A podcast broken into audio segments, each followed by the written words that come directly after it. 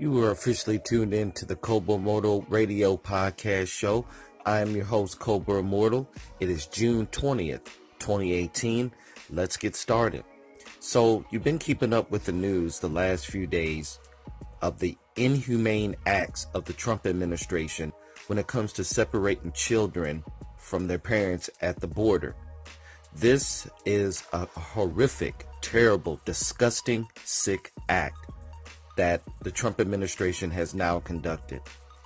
I have lost all respect for America to see and hear the voices and see the faces of these poor children who are now being, being placed in internment camps.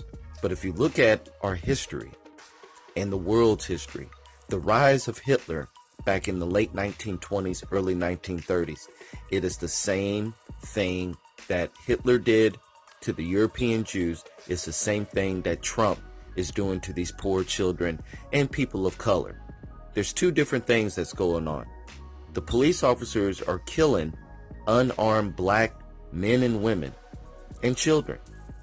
But on the other hand, children that come from El Salvador, Guatemala, Guatemala, Central America, Mexico are now being detained and separated at the border and being held in internment camps.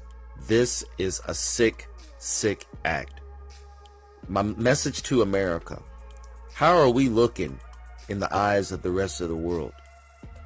That I myself, as an American, comes from a country who is racist, xenophobic, chauvinist, discriminatory, full of discrimination, poverty, where we kill unarmed black people, where we discriminate against men, women, and children of color. How are we looking in the rest of the world, knowing that this is not the country of the land of the free, home of the brave? That is propaganda. We are not free. Black folks are not considered citizens of this country. It doesn't state in the Declaration of Independence or the Constitution. How dare you, Donald Trump, destroy families where children are being held in internment camps? Congress, you must act right now.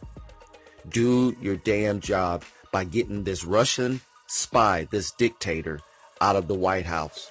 Because if we're not careful, America is on the brink of destruction and its youth will be in peril. How can we sit back and look in children's eyes and all these so called Christians that pray to God every Sunday? How are you dealing with this? Knowing that you have a dictator that's running the most powerful country in the world that is separating children and parents away from each other. It's the same dictator actions that Adolf Hitler did when World War II started back in the 1930s and 40s of how he were killing and detaining the European Jewish people. It is the same thing that is going on now. History has repeated itself.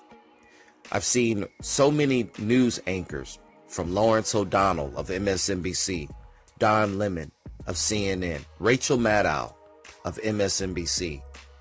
The journalists are looking at this story with just disbelief.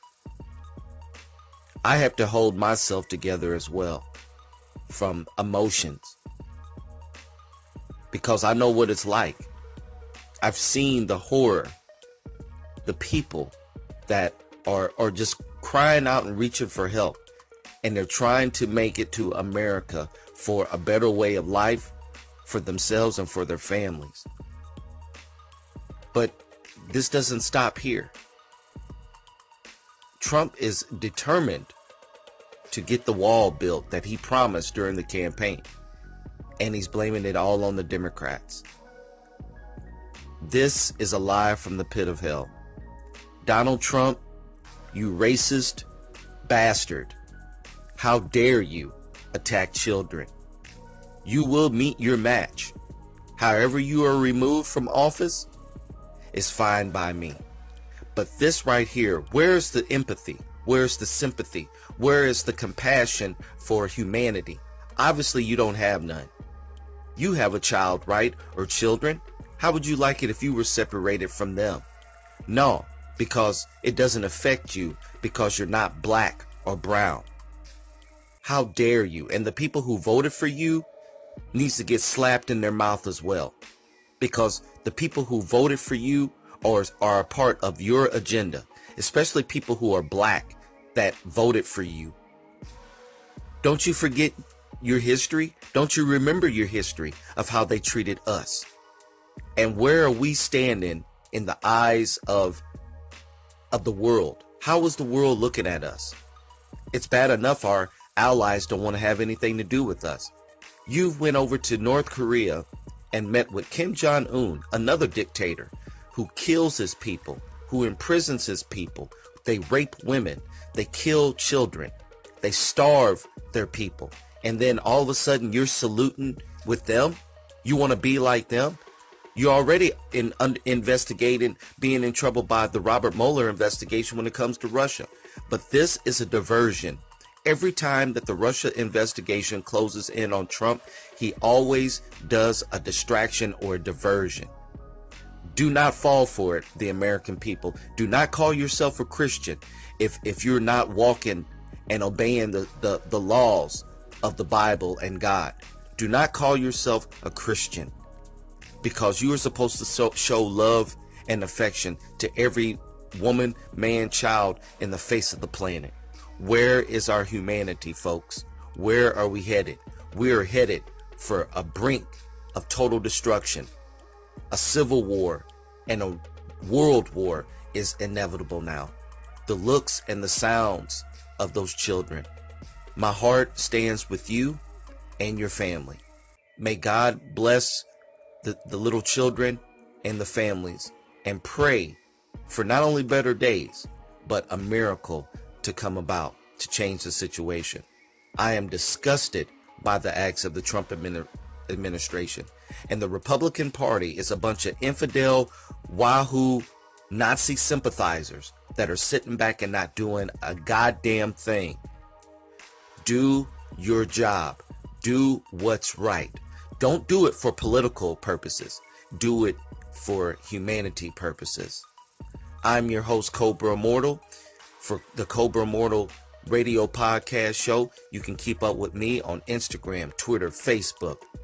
Have a great day.